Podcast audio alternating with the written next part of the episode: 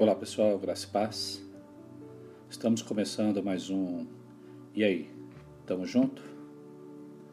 Seguindo a nossa série, a qual estamos falando a respeito da armadura, em que Paulo cita para nós em Efésios capítulo 6. Hoje nós vamos falar a respeito do versículo 14, que diz assim: Estai, pois, firmes cingindo-vos com a verdade e vestindo-vos da couraça da justiça. A palavra firme aparece novamente no texto e é o mesmo verbo utilizado nos versículos 11 e 13, o qual nós já vimos. A nova versão internacional ela traduziu a frase estais, pois, firmes por Assim mantenham-se firmes.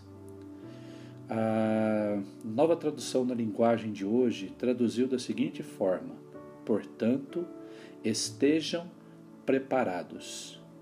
Ou seja, é, cingir significa pôr a cintura, apertar.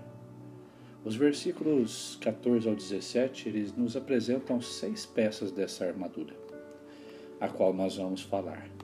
Mas quatro são mencionadas de modo específico, mas o cinturão e as sandálias, eles estão implícitos. Ou seja, é algo que não está aparente.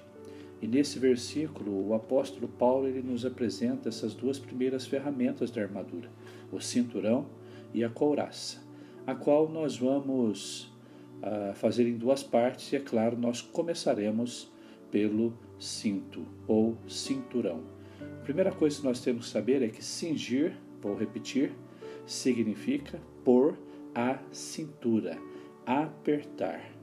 O cinto era uma correia de tira, uma tira de correia, na verdade, que cercava a cintura por uma só volta a fim de apertá-la, como os cintos que nós usamos hoje em dia. Só que ela era um pouco mais larga e ela era usada como suporte para a bainha de espadas. Segundo Samuel 28 nos relata isso. Alguns cintos eram de couro, né? a maior parte deles eram de couro. Havia também os cintos de pano, mas o de couro dava ainda uma firmeza e uma sustentação maior para o soldado. O cinto era a peça que mantinha, mantinha firme todas as peças da armadura. Ou seja, antes de colocar a armadura, de poder é, estar com as armas, cingir-se com as armas, ah, o soldado precisava ter bem firme este cinto. Tá? Ah, o cinto é o elemento que mantinha essa estrutura, por isso ele era de grande importância. Essa estrutura é chamada na palavra de Deus de verdade. No versículo 11, nosso inimigo nos apresenta, nos é apresentado, na verdade, o nome do nosso inimigo, que é Diabo, cujo significado é acusador, e nós já falamos a respeito disto. Em João 8,44, Jesus nos diz que o diabo é o pai da mentira. Sendo assim, nós poderemos resistir-lhe se nós estivermos fundamentados nesta verdade. Se, pois, nós estivermos cingidos com a verdade, o nosso inimigo, que nos acusa, que é mentiroso, não terá argumentos válidos para lançar nada, nenhuma seta contra nós, pois nós estamos alicerçados na verdade. Para Paulo, essa verdade ela era um atributo essencial por isso ele a cita primeiro. Porque a vida de um homem, a vida de um cristão, de um servo de Deus, precisa estar cingida com a verdade. E essa verdade nós podemos traduzir em tantas palavras como, por exemplo, integridade. Você ser íntegro, falar sempre a verdade, agir sempre com a verdade, fazendo as coisas por inteiro, entendendo que nós precisamos ser transparentes. A verdade nos faz ser transparente. Ela também pode ser traduzida como autenticidade, ou seja, ser aquilo que você é, independente do que acontecer. E a terceira comparação é honestidade. Agir sempre com honestidade. Nós devemos seguir a verdade em amor, diz Efésios 4,15. Falar a verdade é característica de uma vida santificada.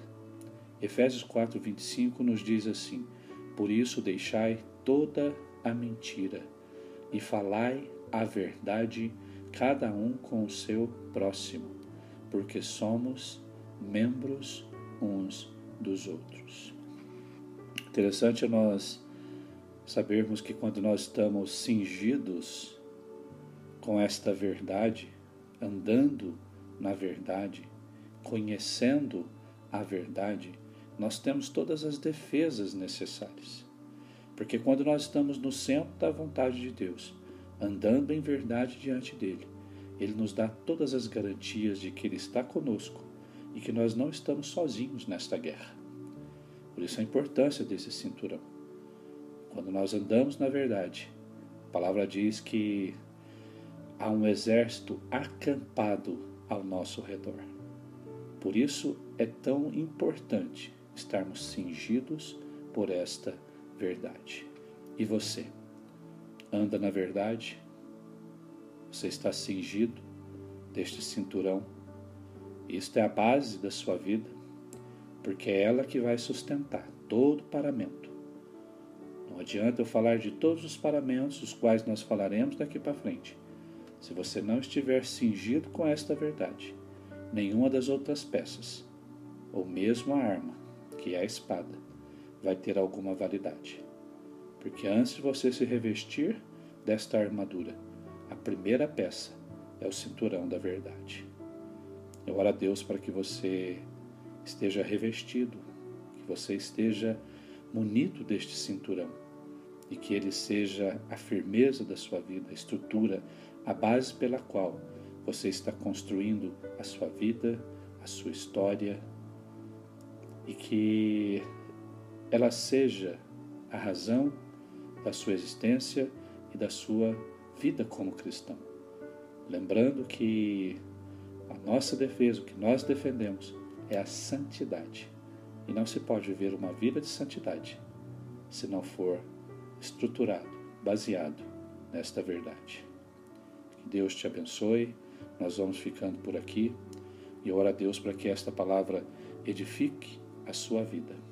E siga-nos no Spotify.